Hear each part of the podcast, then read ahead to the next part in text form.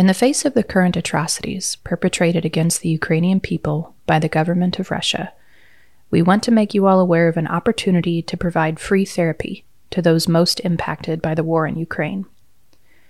The organization called It's Complicated has created a platform for therapists from all around the world to offer their services for free. Particularly if you speak Ukrainian or Russian, please consider creating a profile at itscomplicated.life slash en slash Ukraine. It's Complicated is providing a secure online platform to conduct the sessions and will match people needing support with available therapists free of charge. Please consider creating a profile to provide free therapy to those impacted by the war.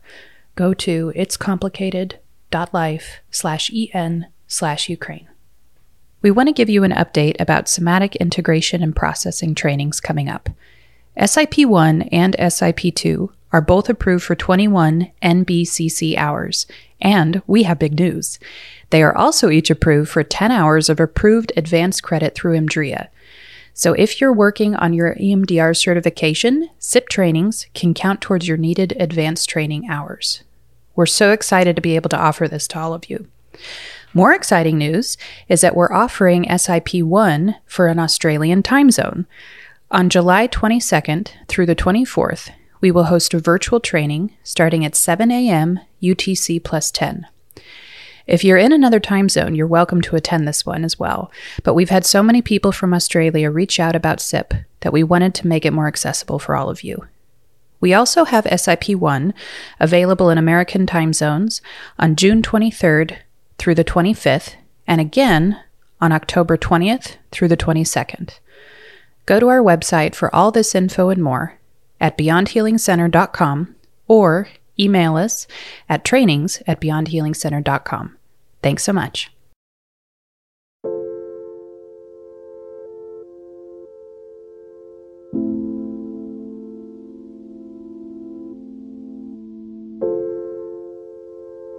Welcome to the Evidence Based Therapist, where we read so you don't have to.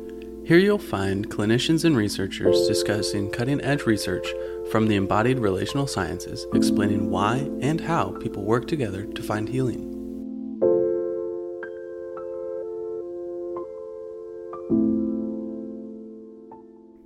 Welcome back to EBT, Evidence Based Therapist. Here we are, Another week. another week, Yeah. and still in the same article. Yes. I like this is a thing that we yeah. do. Well, it's a it's a 40 some odd page article with like over 90 some odd references. So Yeah, I you need think time. I think it deserves a three-parter. and it outlines 10 misconceptions. This is for those that might just be picking up on where we're at. We're now in episode three of this series Mhm. of uh, Bruce Ecker's second article that we've reviewed um, on memory reconsolidation, understood and misunderstood. And so in this article, Ecker is going through very precisely and patiently some of the major misconceptions of um, memory reconsolidation as a psychotherapeutic uh, process of change um, that's not necessarily you know his or any other researcher's method but it's a natural neurobiological organic process of changing at the unconscious subconscious and conscious level it's Yeah. a neuro emergent and neuroaffective sequential process of change that um, has now just in the past 20 or 30 years been really um, outlined Mhm. for the first time which is Yeah. really exciting um, but in this as it's contending for the evidence-based treatment uh, kind of empirical research community um, these are some of the misconceptions that have come out uh, about memory reconsolidation um, and this article is published in 2014 so Ecker's effort in this um, was to kind of bring the field to a shared understanding of what memory reconsolidation really is. So, Mhm. some of the basic kind of components of memory reconsolidation, but then also uh, perhaps dispel some of the conversation that has steered um, the community or the field away from really getting back to what we need to be talking about, which Mhm. is why does change happen in psychotherapy? And Yeah. if it isn't through memory reconsolidation, then what is it from? Yeah. But really, what Ecker kind of points to again and again is that if change is happening in the therapy room, it's because of this process. Yeah. I think that's super important of not only why why it was necessary for him to feel like he had to bring the field together Hmm. and kind of get some common language, some commonality, and to really say, let's not screw this up. Hmm. Let's make sure we're getting this right. But I think it also like if this is the base of all change that is long lasting and uh, we've talked in previous episodes there's change that is potentially lasting in extinction but not but not it, you're playing a little bit of a game which we'll talk in this Mhm. uh, episode a little bit as well but if if it's true that this is like the foundation of neurobiological change then it is both like incredibly important to talk about when we talk about EBTs because this is the why of what we mm-hmm. do makes sense. Yes. At the same time, if it's the ground, then it has a ton of branches that offshoot from it. Mm. And and I like that as we've been going through the articles from Ecker, both the primer and then this understood misunderstood article, memory reconsolidation is not just a because it is even though it's based in neuroscience, it's not mm-hmm. just like this super easily defined Yeah. one shot silver Yeah. bullet Product of the empirical Yeah. like, scientific method. yeah, it is explaining a a uh, neurobiological phenomenon, but the ways in which we get to this through memory reconsolidation, um, relativity, and mismatch relativity, and, and just different ways to get through the reconsolidation process from laboratories to psychotherapeutics to even like Just body organic- work, yeah. organic life experiences.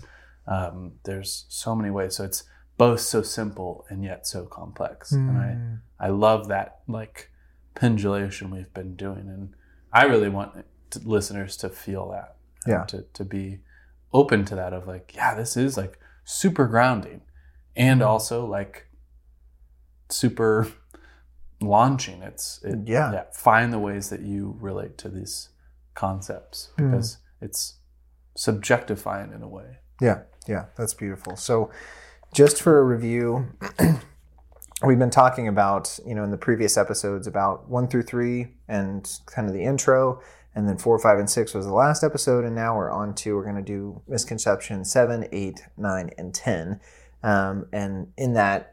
You know, there's space for much conversation, but we really wanted to use this this episode as sort of a, you know, what is evidence based therapy, and here um, are, is one method, coherence therapy, uh, more discreetly in this episode, but here's one uh, method of therapy that has very strong support, but at the same time still has its contentions and still has some of the field puzzled about what is it, how does it work, um, and you know, do we need to be more standardized Mhm. in our approach of it, more procedural, more manualized. Um, but in that, um, the misconceptions will kind of lead us to that Mhm. kind of conversation. So, just for reference, um, the misconceptions we're going to be tackling today are um, that the much older concept of corrective emotional experience already covers everything now being described as reconsolidation and erasure. So that's misconception seven. False. False. We'll stay tuned for more because we'll, we'll tell you why. Yeah. Uh, misconception eight is that to induce memory reconsolidation, therapists must follow a set protocol derived from laboratory studies. So that was False. again false because of you know some of the language that Caleb was using just in the introduction that this isn't the product of some empirical research design that they discovered that this is the way to induce Yeah. memory reconsolidation. Um, it's an organic process. Misconception nine: a long-standing emotional reaction or behavior sometimes ceases permanently in psychotherapy without guiding the steps uh, that bring about erasure through reconsolidation.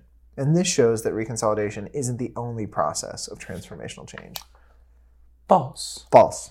Again, on all accounts. Yeah.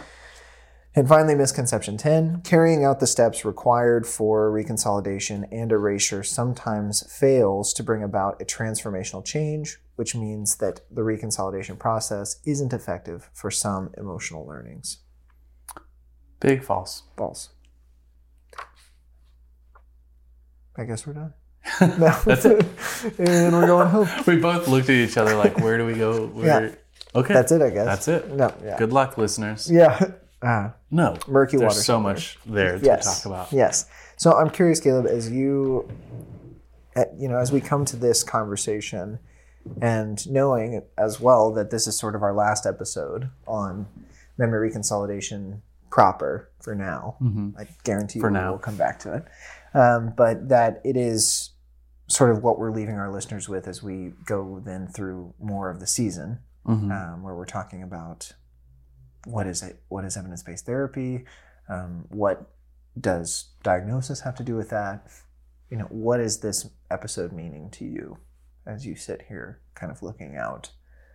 I think when we start transitioning into the um, kind of RCTs on specific evidence based therapies, carrying this lens of memory mm-hmm. reconsolidation, the natural phenomenon in which the brain reorganizes and functionally learns new ways to organize energy and information to apply these to these quote unquote evidence based therapies and to see mm-hmm. where there may be points at which the memory reconsolidation process is hit.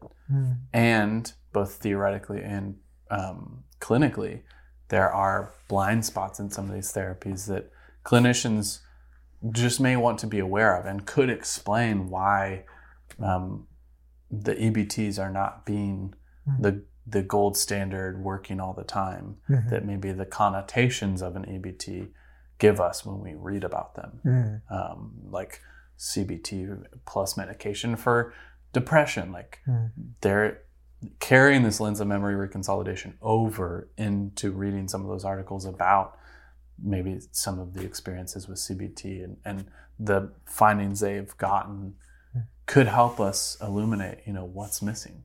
Is there need for integration of other dynamics when we're engaged in this sort of therapy and looking for something that's going to quote unquote lead to successful therapy? Mm-hmm. Yeah, I I absolutely agree. I think that with this understanding, you know, I, I loved doing the first season with presenting sort of, you know, the outline of the way we synthesize the field of psychotherapeutics and have so much of the structure in mind of from that we will then build on our later conversations. Mm-hmm. And I think memory reconsolidation is the last little piece that kind of fills out our Venn diagram that we present in our training, and the intersubjectivity of it all just emerges to question things within our field like, okay, so EBT seems to be important to the field, both for reimbursement purposes and just for the purposes of feeling confident in your work Yeah.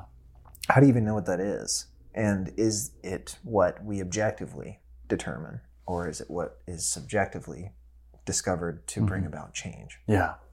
I even love that. Like even as like a little teaser, and I'm sure our listeners know our paradigm already. Yeah. like if you don't, go back and listen to episodes and you'll Yeah. quickly learn that even as we're going through this article, the biologically objective phenomenon of memory reconsolidation in its most like n- neuronal level hmm.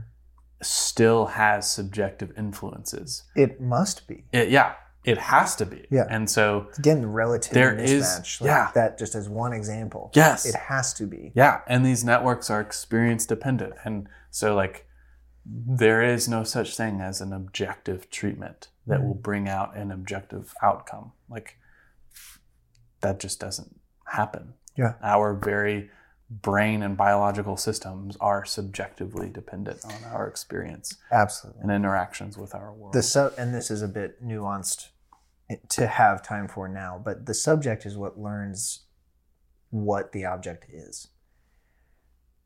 And so, if we're to say something has objective value, it is that way because the subject determined it to be so. Hmm. So, if we're looking for objective measures in psychotherapy, it's because subjectively something is happening to bring about what then qualifies for the objective measure to be satisfied. Mhm.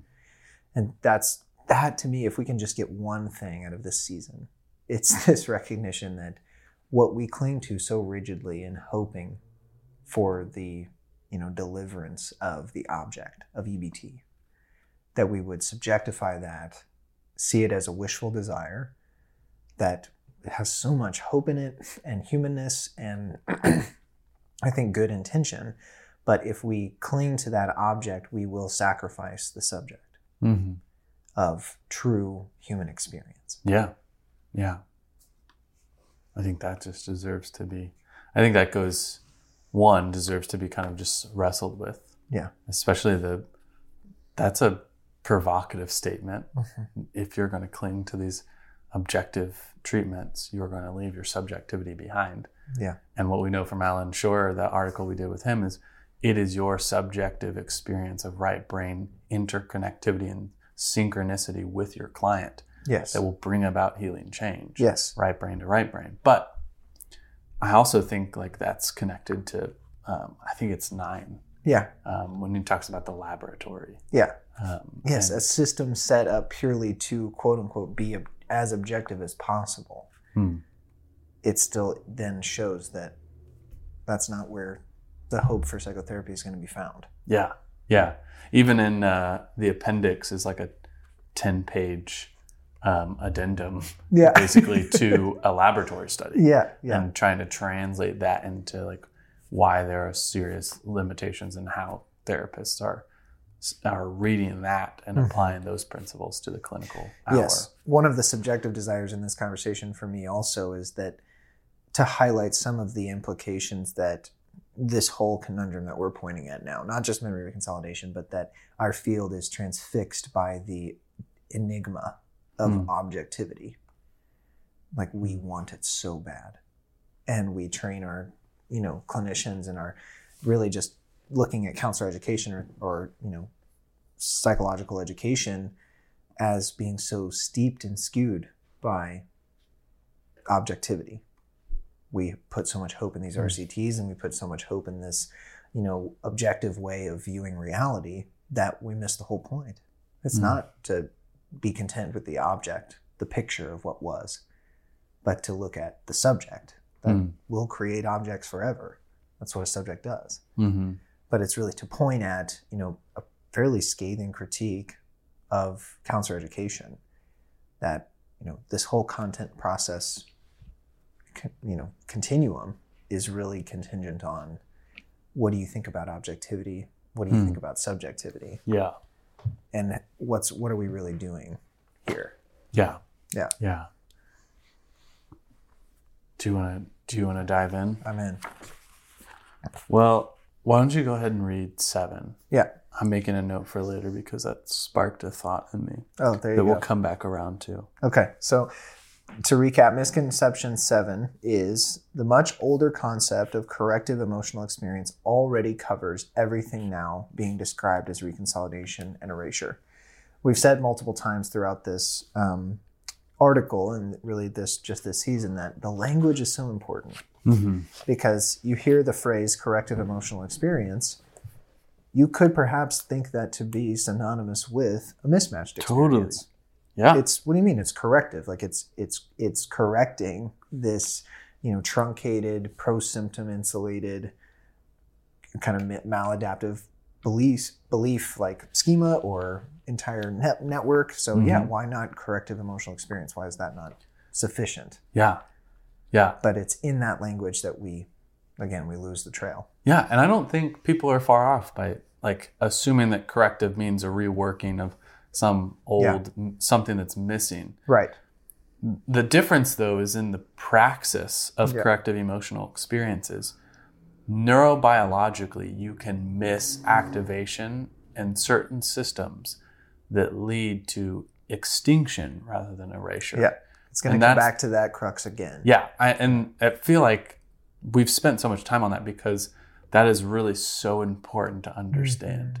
Um, if I'm giving a client a corrective emotional experience, but I am not also in a sort of dual awareness way activating the self system that is connected to the learned The behaviors original. of the original yeah um, emotional learning, Mhm. then I will just further augment like this through the process of extinction yeah, this disassociation of these two networks where they're not linked, they're not integrated. Mhm. And so then you get the extinction war based on the way the brain is experiencing the environment determines whether which system comes up. Right. Um, yeah. What is, you know, it's perhaps overly simplistic, but what is going to get more reward versus punishment in this, con, you know, this state dependent context? Yeah. Yeah. He gives the example, and I, I, I think we can kind of spin off on this for a little bit. Um, I have a client who walks in the office and accidentally knocks a clock off the table, and the therapist says, and gets all like super Flustered. apologetic and oh my goodness. And the um, clinician says, like, it's really okay. To me, that's a small thing and not a problem at all. Little accidents happen all the time for all of us, including myself. Can you see that I'm not not at all upset? And so then they spend some time kind of processing that in session. And that feels like a moment of in which the therapist's mind says, "Oh, that's super powerful. Yeah. There must be something in They're them." activated. Yeah, there's an activation, and I can dispel that, provide some regulate a regulating experience that brings in my own subjectivity into the room. That's great. And honestly, that I feel like that is really great. Like Mm-hmm. to notice that, to really right brain to right brain connect in that, Yeah. to bring about regulation. even in yeah that co- co-regulation like saying Yeah. can you know little accidents like that happen for all of us including me Yeah. can you see that i'm not at all upset Yeah. like it's just a blatant invitation to connect Yes. And that is huge. But he goes on to say, like, that is not memory reconsolidation. yes That is a corrective emotional experience, and that the brain was attempt, uh, attempting to use a generalized construct on the clinician. And that experience then nuances the clinician, the internal representation in the client's mind of the clinician that doesn't get upset when the clock gets knocked over yeah but that is not a reconsolidated um, memory network to the original. What Yes. makes the client feel So so, flustered by making a mistake? and i think because are you planning to read the second piece of dialogue there um, I could. I, Okay. I need to find it real I, fast. I have it here Okay. i can read it as well but before we do this I, I think that this is an excellent point of what this just practically looks like Yeah. Yeah, this is very grounded. So grounded, Yep. super simple. It's not overly, you know, kind of involved in terms of okay, if I'm doing memory consolidation, you know, I, I think sometimes in the context of EMDR because it's I do a lot of consultation with that, and so people are like, okay, do you have the buzzers or not? Like, do you Mm. have like what where you know super detailed questions about the procedure?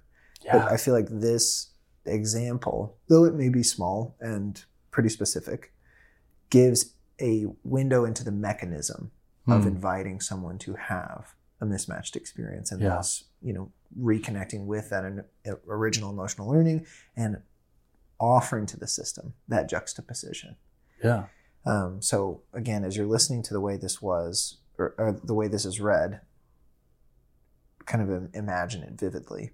Um, basically, Ecker goes into describing that perhaps if we really were to be patient in in looking at what is underneath the activation that they're feeling, Mhm. perhaps it's something like mom's rage and disgust at me for any accident or mistake, uh, because that means I'm worthless if I do anything wrong and I expect anyone else to react to me that way too. But then the therapist guides a juxtaposition experience, for example, by saying empathetically or empathically, all along, you're expecting that anyone would go into rage and disgust at you for any little thing you do wrong, just as mom did so many times. And yet, here you're having an experience of me feeling it's really no big deal at all that you accidentally knocked over this little clock. Can you hold both of those at once and see what that feels like? Yeah. That I like I boxed that. I put like 17 stars around Yeah. that just because the amount of times I'm saying to clients, what happens if we hold both of those together in this moment? And that is both like very understandable to the client, very like an easy intervention for me as a therapist. But neurobiologically, that is Wildly offering complex. so much of their brain to come into a space where whole networks that have inhibitory connections. Mm. Like they're not touching for a reason. I'm inviting that connection in a safe and regulated space. And what the brain is doing in that moment when it does I wish connect, we could literally see it happen. I do too. Like, Like that would be so.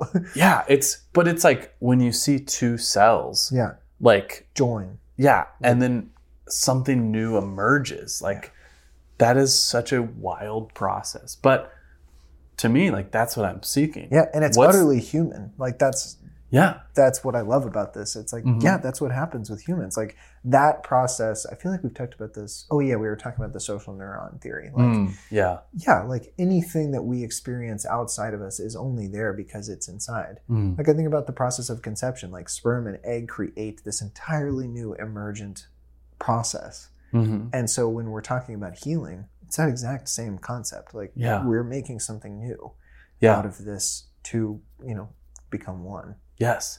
Yeah. Or what I liked, and we've talked about this, is to become a third. Yes. Yeah. They don't the- lose Yeah. yeah, identity. Yeah. Yeah. Um, yeah. I hope, I love that you pointed out how practical this is and it's oriented towards a very grounded, Yeah. like this is, if you work with EMDR, I'm, I'm sure you're hearing like how So- easy this like float back, bring into the present, reprocess that such a small moment can turn into a very therapeutic float back or if you're using more relational Yeah. therapies like it's this gives you like ideas and language around So much what are like the virtual others in the So much. space what's the transference that's happening how do i work intersubjectively with that Um, Yeah. So maybe to recap this principle, um, you know, what would be the corrective emotional experience might be the first reading, the way that you had Mhm. read it, Caleb, of, you know, oh, really, it's no big deal at all. Happens to so many people, even myself. Can you see that I'm mhm. not upset about it? Can you sit with that with me now? That may be a corrective emotional experience because in that the the client's mind might be offered, oh, not everybody is going to respond to me with you know in a you know judgment or uh, I'm guilty or I should be sorry. Um, perhaps not conscious of the underlying early or original emotional learning that created that disturbance and behavior of activation in the first place. Yeah. The corrective emotional experience doesn't require that Mhm. type of acknowledgement. But the memory reconsolidative process of the juxtaposition might be to directly address why that might be happening, that activation. yeah And in so doing, offering the juxtaposed, mismatched experience to then weigh together. Yeah. And and like in this example, the corrective emotional experience for the client, if we just stop there, the brain would still say, I'm worthless if I do anything wrong, mm-hmm. except with you. Mm-hmm. Whereas if we can juxtapose This one time. this one time, Yeah. if we can if we can um, associate and juxtapose insert a new learning and go through memory reconsolidation that i'm worthless eh, when i do anything wrong except with you this one time can transform into i am worth value and i just make mistakes i did once in my past and or i did in my past and my mom would get really mad at me but that doesn't mean That that i'm worthless or that other people will view me the same way. Yeah. Like it, it generalizes across those yeah and what we you know the, we brought up RIGs in the last conversation hmm but it generalizes to all of these other representations or at least has the potential to i don't want to speak so absolutely yeah it has the potential has the potential to generalize and update older emotional learnings that are perhaps not even in these associated RIGs Yeah. it just seems to have a connection. Yeah. Says oh maybe we can like adopt this in other realms of our life. Hmm not just in caretaking dyads. Yeah. but maybe to friends. Yeah. maybe to my partner. Yeah. I love shifting core self representations and not just stopping at shifting other representations. Yeah. Which I feel like that is also a way to talk about what Yeah. the difference between a corrective corrective emotional experience is. Oh, that's good. If I just stop at the corrective emotional experience, I'm just shifting their other representation of me. yeah. But if we go to memory reconsolidation, I'm not only shifting their other representation of me, but their self representation of themselves. Yes. And that's what I'm looking for. I Yes. want that to happen. And I think that, you know, credit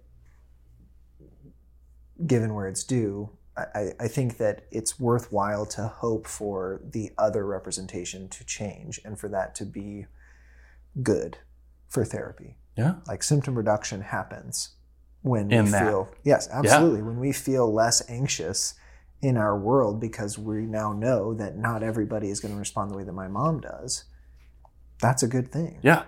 Well, that's the mismatch. Yes. Yeah. That's the mismatched moment. But are we mismatching into a whole nother self system? Or are we staying with that self system, mismatching and providing a just, juxtapositional experience that brings along a new learning? For the self. Yes, that's what's for the self. Caleb, it's good to talk to you, man. Ah, I love this. It's this is good so stuff. good. It's good stuff. That's that's seven. yeah. Yeah. I also want to point just because he makes like a little note of this that um, he says new experiences that can disconfirm and dissolve existing problematic schemas arise not only in the form of the therapist's responses, but also in the course of the client's everyday life.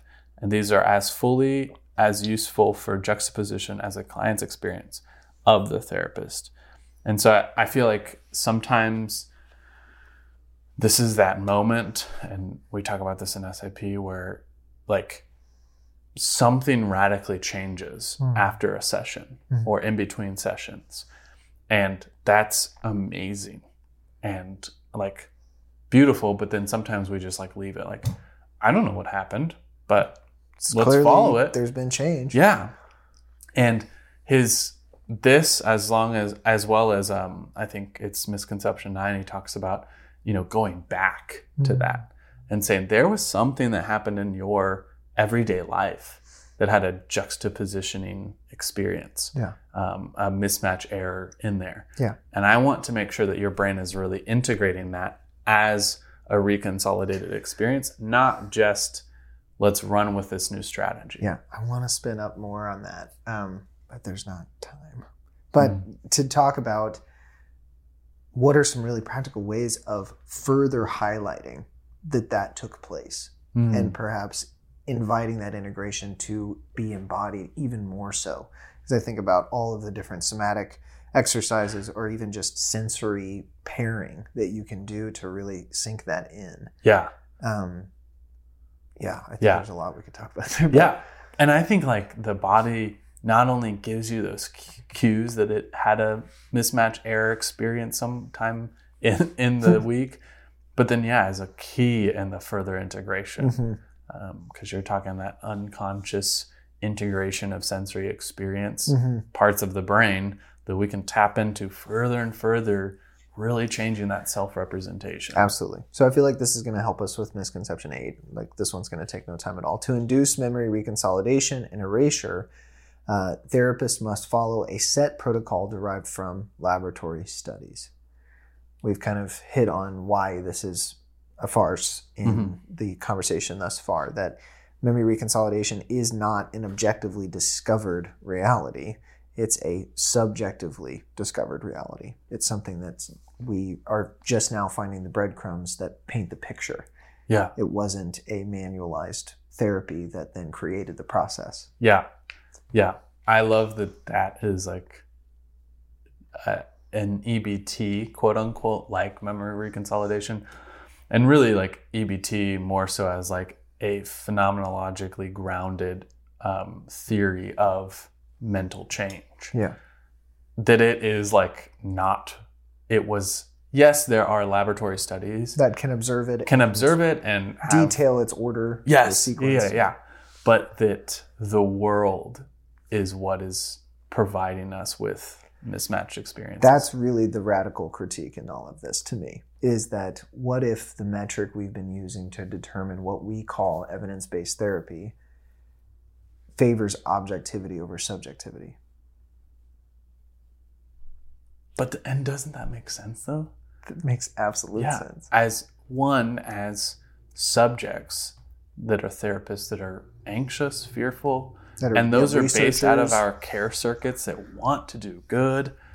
We're also tethered to the medical model, which like the number of times I'm having to have conversations with new clients, it says like, I literally can't change you. Yeah. I can't open up your brain, change your Rewire some your biological makeup and structure to just like change this. We have to co-create experiences that result in the change and through invitation alone. through invitation alone. Yeah.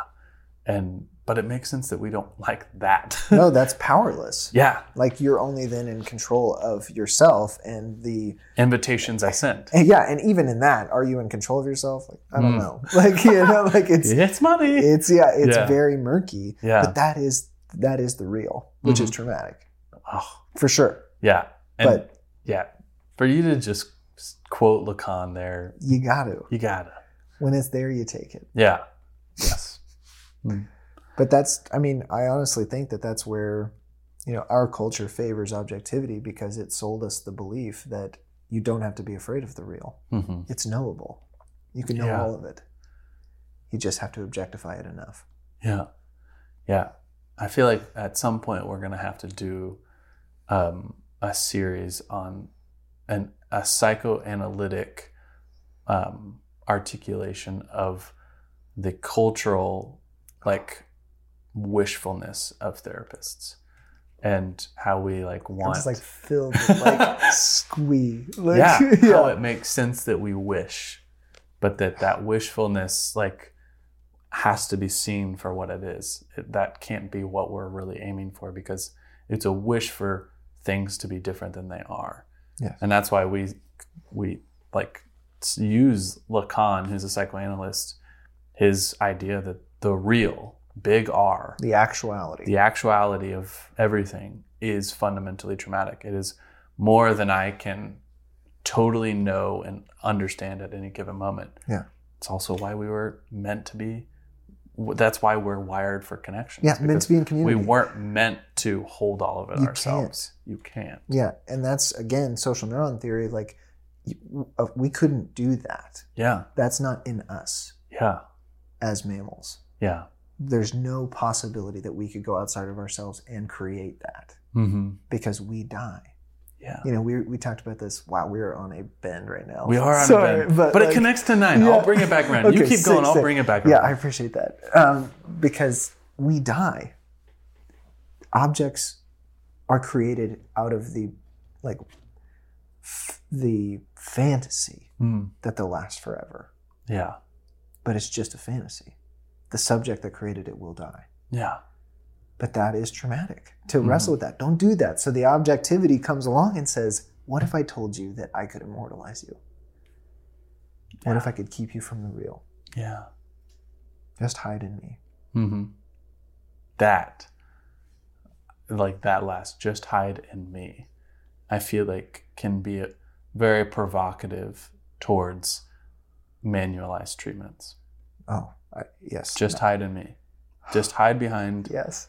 my my questions, my manualized Procedure. what we have statistically shown as as effective. effective. Um, just hide. And that is both not a villainization nor a heroic celebration. That is simply just a yes, I see the adaptability of that, and that it's missing something. Like the Yeah, wishfulness, the every time we I talk get it. about it, like br- almost brings me to tears. I get it. Mm-hmm. Of course. When we feel that we are alone and have to do it ourselves, Hmm. find a good object. Yeah. Find a good object. But when we're together, can we please see through them?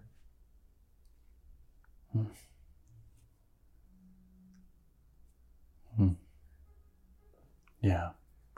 I think when just coming back to the article, that is what the posture of misconception aid is.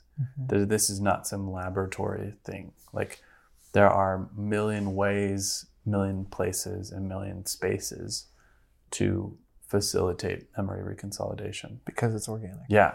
And so for therapists, this feels very encouraging. Mhm. Uh, I mean, given our view here at Beyond, this is encouraging to us yeah. that it is like, as long as you're a human and you're willing to engage in your subjectivity, you can find the way memory reconsolidation feels most natural to you and co create that with your clients. Yeah.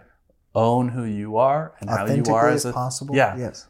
and invite clients into the reconsolidation process in whatever way is connective to you and them together. You co-create those. Yes. Um, and In consultation, I'll say often that when I describe how I would respond to this case that you're bringing me, it is in no way me telling you how to do it. Hmm.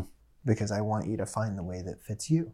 yeah, But that's the way. I can't objectify the way that I would go about something and hope that it would produce the type of effect that you so long for. Mhm. I can't. yeah, I'm not there. yeah. It's yours. It's beautiful. This whole work is crazy. It's crazy. We say that so much. I know. This is crazy. This work is nuts. Yeah. Hey, if you're a therapist, give yourself a little pat on the back. You do crazy. Even if you're not a therapist, if you're a human, if you're listening to this, if you're listening to this, give yourself a little pat on the back because you've probably given someone a memory reconsolidating juxtapositional experience, and you deserve a good old high five for that. that's right. Does that ever happen to you? Has that ever happened to you? You're listening to a podcast and you end up getting a high five. and you just end up high fiving yourself in the car? Hey, both hands on the wheel. Seriously. Okay. Misconception. That was like a window into what it's like every time right before we start this and right Or after we anytime end. we talk as humans. anytime we talk, yeah, yeah. Besides in this kind of format. yeah. Okay. Misconception number nine. A long standing emotional reaction or behavior sometimes ceases permanently in psychotherapy without guiding the steps that bring about erasure, through reconsolidation. This shows that reconsolidation is not the only process of transformational change. In in response to this, I find my answer like if someone were to say that to me objectively, I would have a strategy of answering that question that assumes that I know the answer. Hmm. What I mean by that is, I would say, well, I understand that you feel you're not doing memory reconsolidation in these other therapies, but you are. Mhm. And I'd go about showing them the way that the the things they're doing actually do align with Yeah. the natural memory reconsolidative process. But there's my old philosophy professors in my head talking about circular reasoning and how you should, you know, you Mhm. should try and and see if you can observe this in a different way. Um, but I'm curious what just the language of that question brings up for you, Yeah. So that misconception. Yeah, like gut instinct was, I even wrote it in the margin. I was like, yeah, but you have to hold extinction with an open hand as if it's a bit of a game with the environment. Hmm. Like, I can get change, and and that means that like things can be different in therapy, things can be different in their life. But if it Like doesn't, majorly different, not Yeah, just like totally. small, yeah, but like boundaries set in relationships that were creating major dysfunction. yes, yeah, and like I think of like solution focused. like Mhm. sick. We can get some great change with that sort of paradigm of thinking, Mhm. And it will get change. Mhm. But when we're talking about deep neurobiological transformational change, we're playing a game because we don't quite know if what we're doing is extinction or erasure. Yeah. time. And if we've not time. yeah, I, that's what I was gonna say.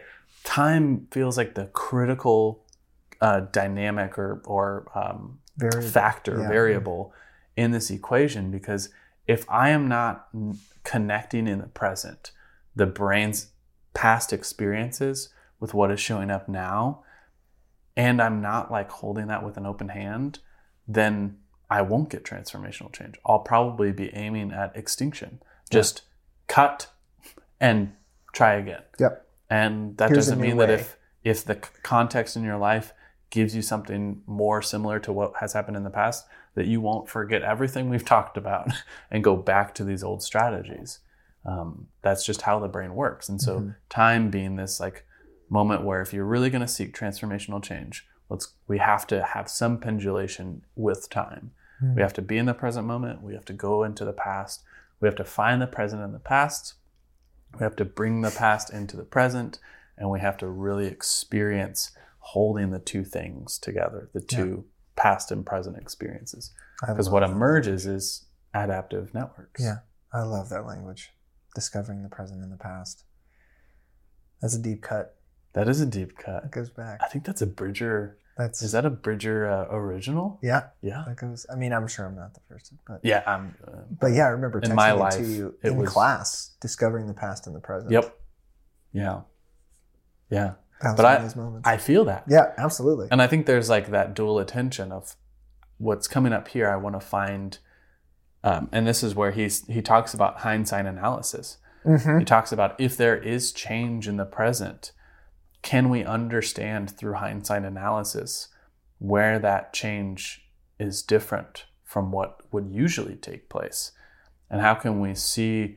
He talks about the um, the disconfirmed. What is it? The disconfirmed knowledge hmm can sometimes show up before the disconfirmed schema, Yeah, so they can know something is different through experience. Yeah. Yeah. And they can start to change some things, but they've not disconfirmed the deep held schema. And when you hear schema, you can also think of what we were talking about earlier of self other Yeah. I was going to say this is deeper than cognitive schemas Yeah. that a lot of people assume when you say schema, you're thinking very cognitive, Mhm. like the rules of the situation. Yeah. That's this is Yes. deeper than that. Yes. down to really like an, a person's internal working model hmm of a situation. Yeah. Yeah. Yeah.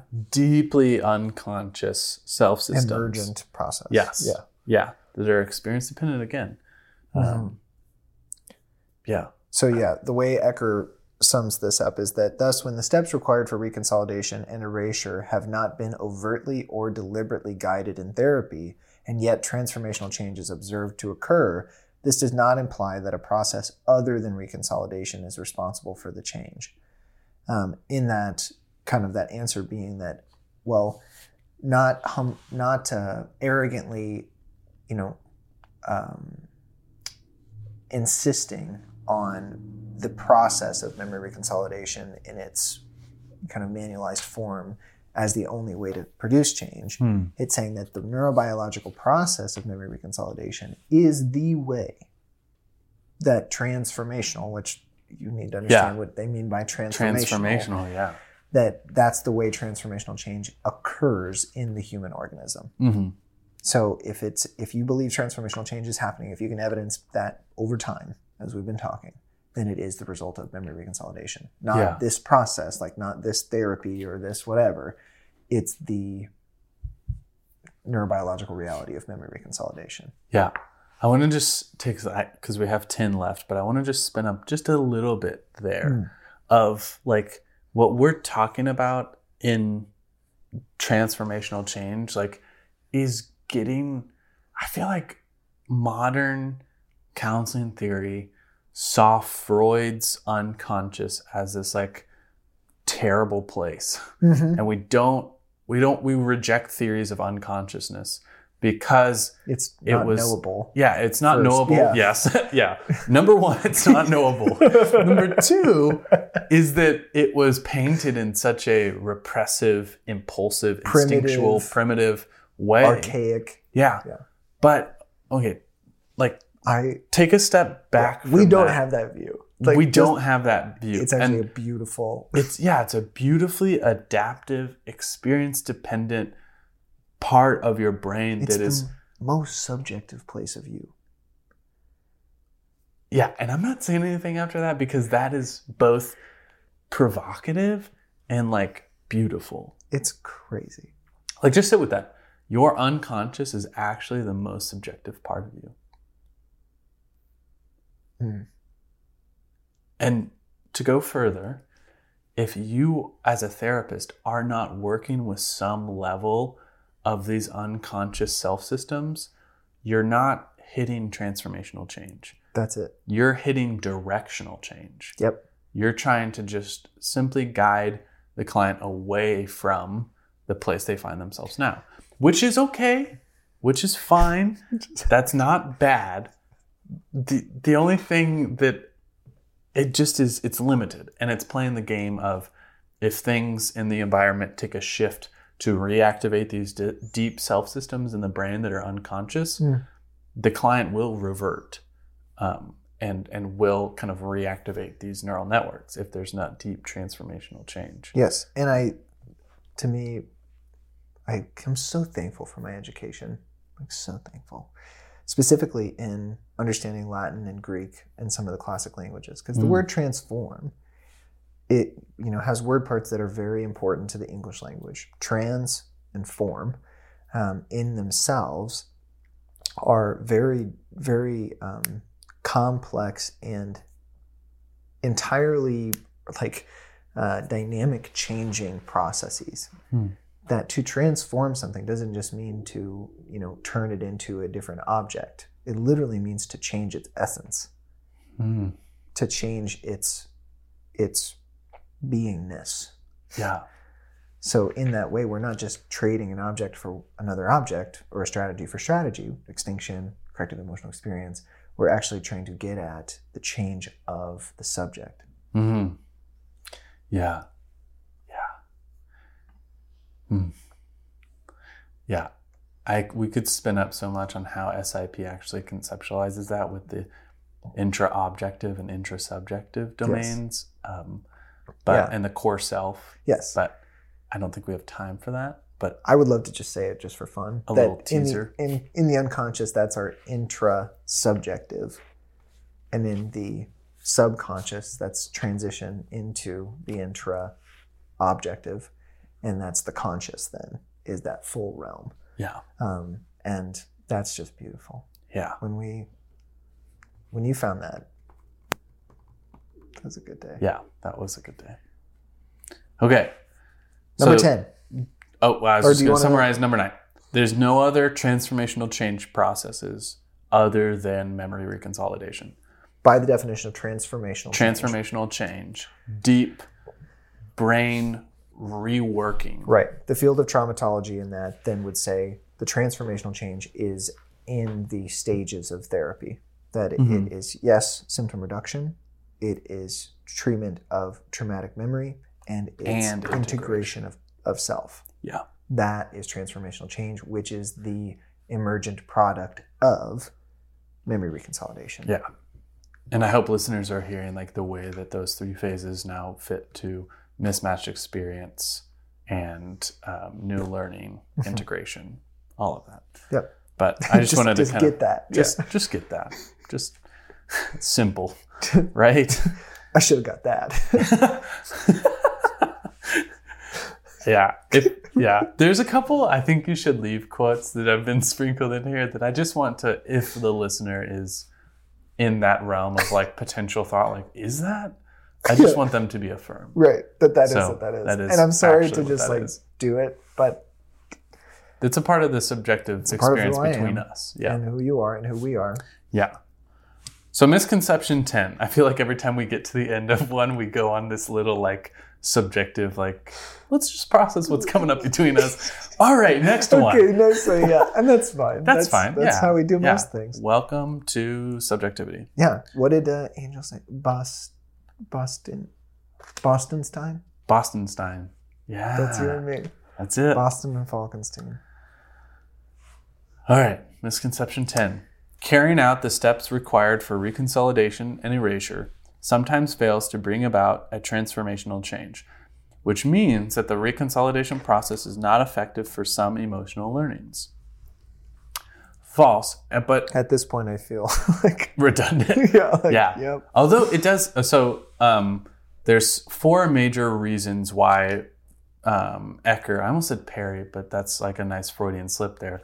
Um, Ecker um, lays out why transformational change may not be occurring in therapy when therapists think they're engaging in the reconsolidation process. Mhm. So the first one is resistance to disillusion.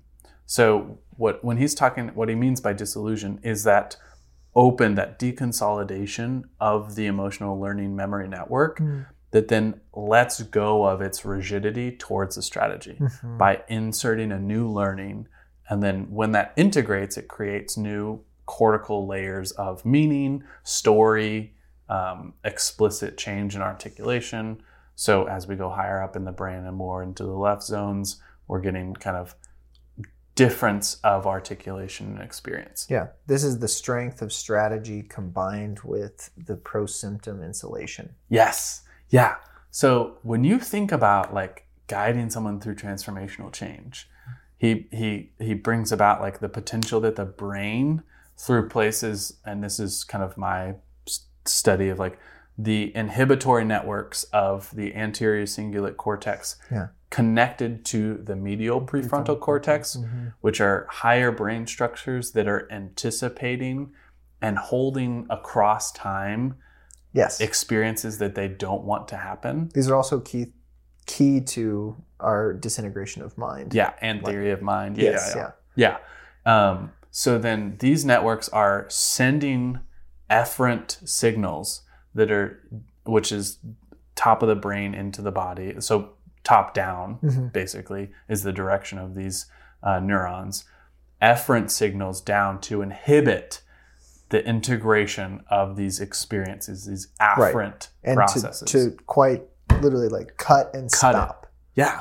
And and why does that make sense that the brain would do that? If I have been living my life disintegrated for 20 years Yep, and I find integration, that's not do I- survival positive. yeah, well, then I have a tremendous amount of affect that will then reemerge in this loop that my brain is doing because I just realized I spent 20 years Yes. living as half of a human or like struggling or like you know there's there's experiences that then I have to re-experience because my strategies have kept me away from those affect experiences. They have this is where like um, Stolorow's uh, definition of um, uh, trauma as a- affective intolerance without connection. Yeah.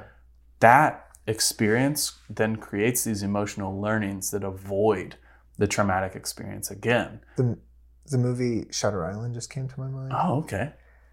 because that's when he starts to wake up to what they've labeled the schizophrenic projections. It's this overwhelm of the real. Yeah. But then when he is treated, goes back to denying it, but there's this like haunting of you still know Yeah. that this is not real, what you're seeing.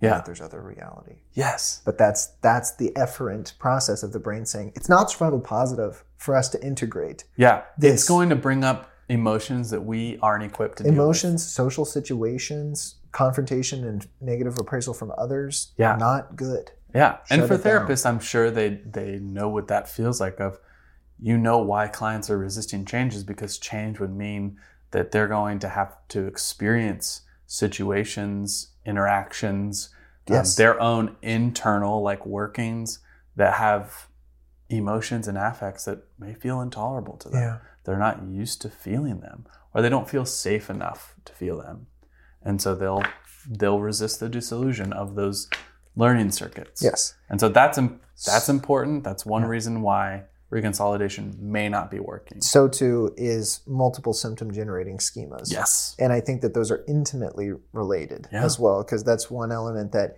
I, I I appreciated the delineation of these ideas, but I didn't like that there wasn't a and it could be them all Mm. because we're complex emergent processes. Yeah. So it's not to say like, oh, look at this one. This is it. Hmm. These feed each other, like they're they're reciprocally conditioned. So that's one element that I'm like, man, I wish there was just a little bit of language around the complexity of transformational change Yeah. in this way. Yeah. Say more about what you mean, because I'm I'm pretty sure I'm there, but like how multiple symptom generating schemas may actually be a strategy for resisting the dissolution of an emotional learning network. Yeah. So I mean, I think about a complex grief relationship with a parent, um, where there is this clinging to the caregiver for the space that they provided for us to occupy, which, which, um, you know, deafferentated or um, I'm blanking on the word that you just used. The um, inhibited. Um, oh gosh, that sh- like shut down our ability to um, voice our frustration or our um, you know correct the boundaries that were thrown away and so we then have now these this internal fragmentation Hmm. of i am an object who obeys and who does not Hmm. voice frustration or pain Yeah. but I now just have to be caretaken. You know, just as one example, to where there are so many elements or, or templates there that are established for interpersonal dynamics that it's not necessarily dissolution to blame, Mm-hmm. that it's actually the the convergence of these multiple dynamics that were established early on Mm-hmm. for how you will handle expectation from others, for how you will handle power dynamics, for how you will uh, interpret and understand your own care and your own needs, how you then go about naming those or not naming those. What do you do then with the suppressed affect? Like all of those are now five or six, you know, template like generating machines that you can't just look at the dissolution of one Yeah. and expect that to explain why. Yeah. Those are wired together explosions. Yes, exactly. They're neurosequentially dependent on one another. Yeah. And so to tug on one is going to call in the full pro symptom insulation of the others. Yeah, and I think that's so important for like when we talk about the loops that the brain goes on Mm-hmm. from bottom to top, right to left. Like eventually in my meaning that I make of my experience that required some sort of adaptive strategy, my meaning is then going to re-impact the strategy that I use. This is story follow state, follow story, follow state, follow story, follow state. Yes. It just it goes on. We're reciprocally conditioning our brains to find more reasons to stay with the strategy. And what we're what we're doing in therapy is we're suggesting often that we are catching or not that we're suggesting we're catching one of mm-hmm. the strategies that is insulating the Yes. core strategy. Indicative of a deeper yeah. emotional learning. Yeah, and so we have to sort of follow Yes. the breadcrumbs or the trail of strategies. That's a complex process. The third one is non-implementation, and mm. in this, it's a it's two sentences perhaps, yeah, and it's attributed to relatively new therapists guiding this process. I don't think that's the only way that non-implementation might be affecting our like observance of memory reconsolidation because just what you named, the layers are so deep, and the overlap of these different symptom generating schemas is so dense and foggy that you may think that it was the reconsolidative process that was initiated because of the strength of the uh, evoked emotional learning and that juxtaposing mismatched, you know, relatively mismatched experience, holding them in tension, and there seems to be change. yeah, But what happens when regression occurs? That Yeah. would suggest that that maybe was extinction then. Dang it. yeah, Is it? yeah, Or is it actually just a new strategy from a different network coming in to say, I can counterbalance this? hmm yeah. It was extinction, and maybe it extinguished one like strategy, but we w- the brain is still being fired bottom up at a deeper layer of the self representation that then produces the That strategy. is it. Yeah. Yeah. I like that you're saying non implementation is more nuanced Complex. and complex than yeah, Just in the article new. he does kind of just say like, well, you know, like new new therapists may think they're Doing, doing but they're not. doing it, but you know, they're they're just not ready yet. Or not ready yet, but like they're just like learning. I think and that's true. right. But Yeah. I think the reason that they get confused is because of the Complexity. of this process we're talking about now. yeah. Yeah. It's not just because they're new and they got the steps confused or Right. they didn't oh, you didn't pick the right mismatched experience. Right. No, like you're dealing not with a, you know, 96 channel switchboard like the old telephone systems. You're dealing with a multi billion uh, interconnected system. Yeah. Yeah. That's dense. Yeah, I was. I've been on this kick of reading some uh, really deep level neuroscience on kind of the difference between like modularity theory yeah. and uh, process oriented systems of the brain and how we conceptualize like the different modules of the brain and then how those modules Are- work together and process Yeah, themselves and connected in process. yeah, and the way they talk about it is a small world organization of a large world. yes. So you have, if I want to create a movie, I have no idea how to create a movie, but maybe I have an idea. But I do know somebody who knows how to film. So then I connect with somebody who knows how to film, and that person To share the idea. yeah, that person knows other people that I would never know who can provide lights and sound and Yeah, actors screen and- directing and, mm-hmm. yeah. So now I have a large world that has become become suddenly small because of the specializations of these quote unquote people and or brain systems. systems. Yeah. Yeah. And when we look at memory reconsolidation, the trickiness is that we could be working with just a not the boss, Right. not the originator of the idea, but with just one of the connection points Absolutely. and we're in this process and one like as therapists saying it it's possible to get to those deeper layers and to really do reconsolidative work that is transformational so don't let this like Yeah. muddiness Burn language like on be yeah. like oh crap well maybe i shouldn't be a therapist It is possible and also too allows us to be humble in our work not only with ourselves but with the clients like yes. I was just talking over lunch today with someone that says like, yeah, I mean, pretty much what I'm doing in a weird way is convincing my client, hey, pay me money. And here's the thing, we're going to spend weeks having no idea what we're doing, but we're going to be doing stuff only to one day randomly wake up and say, holy crap, we've been I'm doing something. different. Yeah. And then it's understanding what what happened, what emerged. Uh, I sometimes use um, Kierkegaard's like living into life but understanding it backwards Yeah. um, metaphor to to say like, yeah, we're we we can do this, but it's not always clean Yeah. because it's subject to subject. Yeah. We may think we're doing memory reconsolidation with a core emotional learning, but really it's of a strategy that branches Yeah. off the core emotional. I love that. And I think that that matches that analogy of the 96 channel switchboard. Like you think it's just pulling from 48 and pulling putting it into channel 2, Mhm. but really what is making up the tether that you're un, you're unplugging? Yeah. It's a multi-billion layer system. like Yes. that's itself so interconnected and responsive to external stimuli. So So just by enacting it, Yeah. you are changing it hmm and it's responding to you Yeah. and that's just the organic like to me just fantasy of psychotherapy it's just it's so enigmatic it's so Yeah. beautiful Yeah. Yeah. The last the last reason he talks about how transformational change through the reconsolidation process may not be um, happening and and therefore like the second half of misconception 10 is so reconsolidation process is not effective for some emotional learnings.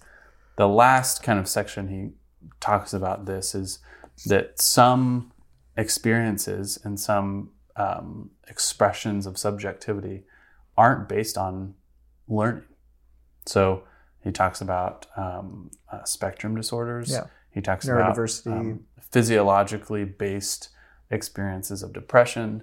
Those aren't um, based on emotional learnings. You can't do reconsolidation work on. yeah or perhaps if perhaps they are not now but if you know because to me like depression and anxiety i think are excellent examples where you know you, you hear arguments of pointing at the structural uh, kind of originators of some of these chemical interactions that are creating the subjective experience of Yeah. depression and you say therefore it's it's a medical issue it's based in structure not in psychology i think that's a really like loose game Loose, yeah. because who's to say Yeah. The time order relationship is not dem- demonstrable. You can't you can't look at that and tell me that it didn't originate interpersonally. Hmm so perhaps what is structural, yes, even autism, is something that is based interpersonally at first. hmm But because of the utterly intimate interaction between sensitive stages of growth and the interpersonal dynamic that's updating the internal working model of self and other, you see structural changes that now in themselves are concrete Yeah. manifestations of strategy. Yeah, we'll talk about in uh, SIP trainings the difference between um, neurobiological development and neurobiological specialization through organization. And what you're talking about is like there may be organizational structures that we can play with, not play with, but we can reorganize Yeah. structures. But there's still a, any organization that we do is still structurally dependent Yes, and that may there's parameters. yeah that may kind of change the way we view reconsolidation shifting emotional learning Yes. changing specializations in the brain Yes, um, I was talking about this um, in the limitations of the neuroplasticity. mm, yeah People think that it's we can move mountains. Yeah. No. no if we could that would almost be depressing you could be you could become me yes, you would stop being bridger and you could become caleb just by the alteration. yeah It's to say that you're the result of the structure. yeah Yeah. which is like also It's totally so wishful. yeah Right. it's wishful and and you know that that is a provocative statement that Mhm. like your brain development also leads to your subjectivity right. Yes, hand. yes and yeah yeah yeah, yeah. But i think we wrestle with that like well can we are we either determinant determinants or are we like able to move mountains like Yeah. the language you're saying it's like and even to use Yeah, like like- reconsolidation what happens if we hold those two together Yes, exactly. what emerges Yes. is like a more subjective like lens to experience Yeah. the other Yes. um, our clients ourselves other people in our worlds um, it's both It but that may be one of the contributing factors for the tension around why reconsolidation feels maybe like it's hitting some barriers in treatment Yes. I love which is also why Oh, integrated care holistic. holistic care is so so crucial. It's essential. Yeah. And yeah, we have community health centers. That's great. If you work in one, awesome. If you own one, awesome. I hope that it's a subjectively oriented health center. Yes. I am, in my experience, aware of community health centers that are not. objectifying. And what if, like, we all knew this research? Mhm. What if the nutritionist, the massage therapist, the chiropractor, the functional movement specialist, The psychotherapist. brain surgeon, Yes. like the psychotherapist, The pediatrician. the pediatrician, everyone was grounded in this. That's the hope of SIP right there. that is the hope. We're trying. And you're along for the ride, listener. That's right. Thanks yes. for being here. Yeah. Hmm. Time is not of the essence at this moment. No. I, I am- more. Super excited though for where we're headed. Yeah. and and listeners like catching the pendulation of memory reconsolidation feeling that it is both a grounding and like ever evolving like experience because Welcome to being human. yeah yeah i wrote uh, that thought i had the, earlier that i forgot was the paradox of process and product Hmm. that when we focus only on product we will get a less desirable product Yes. but when we are totally in the process This is we will get the desired just product this last weekend when we were talking about the what to do, Yeah. like to these therapists that are so concerned with, but what is the specifics? Like, just I promise yeah it will come. it will That that product that you're wanting will come if you focus on the process. Yeah. It can't. It can do nothing but come yeah if you focus on the process. yeah and actually like you saying that is is based in the hope of like this is where i find Jaak Panksepp's affective circuitry to be like f- fundamentally hopeful like you have you have um, ancestral passion yeah. birthed in your biological structures that are oriented towards care, protection, grieving what has been lost, playing when it is safe, like Yes. Seeking what you need. Like if you trust yourself, your your beingness, Your subjectivity. and you're in the process, you the product you desire, which is healing and connection, it will come. it had like it can do nothing but like that's Yeah. the that's the crazy part to me it's it it's inevitable Hmm. What a beautiful like period to this series of articles on memory consolidation. it's inevitable Yeah. Boy, could we spin up more, but that's right thank you for listening Yeah. um caleb thank you oh my as goodness. always my friend Yes. Thanks What for being treasure. here, sharing space. Thanks for listening and sharing this unique 21st century intersubjective space. yeah Um, here we are yeah, Bridger and I are sitting in a room with a new microphone configuration that allows us to be even more like Just subjectively present with each other. Yeah. And you even heard that and like we feel different, like yeah joking in moments where when we had the headphones and the microphone we right in front of us, wouldn't we probably wouldn't have. Yeah. And I hope the listeners feel that, and uh, I appreciate them for joining in on that. Yeah, absolutely take care everyone We hope that you've enjoyed this podcast episode and that it will help you stay curious and create community around discussing the research that matters most to clinicians and researchers. If you're curious to learn more about something you heard today, check out our website at www.beyondhealingcenter.com and go to the Trainings tab for more information on our upcoming case conceptualization trainings and community events. You can also contact us by emailing trainings at beyondhealingcenter.com. If you want to stay connected, please subscribe to this podcast for more episodes. Leave us a review and follow us on social media by searching the Evidence Based Therapist Podcast.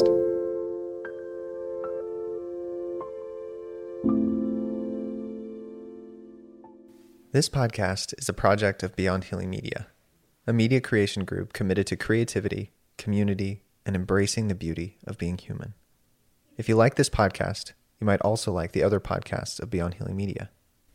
Notice That is an EMDR podcast hosted by EMDRIA approved consultants and trainers who use EMDR in their practice. Beyond Trauma is an educational podcast on the journey of trauma therapy and what it means to be humans who have been hurt but are learning to recover and grow, living the life we all want of safety and connection.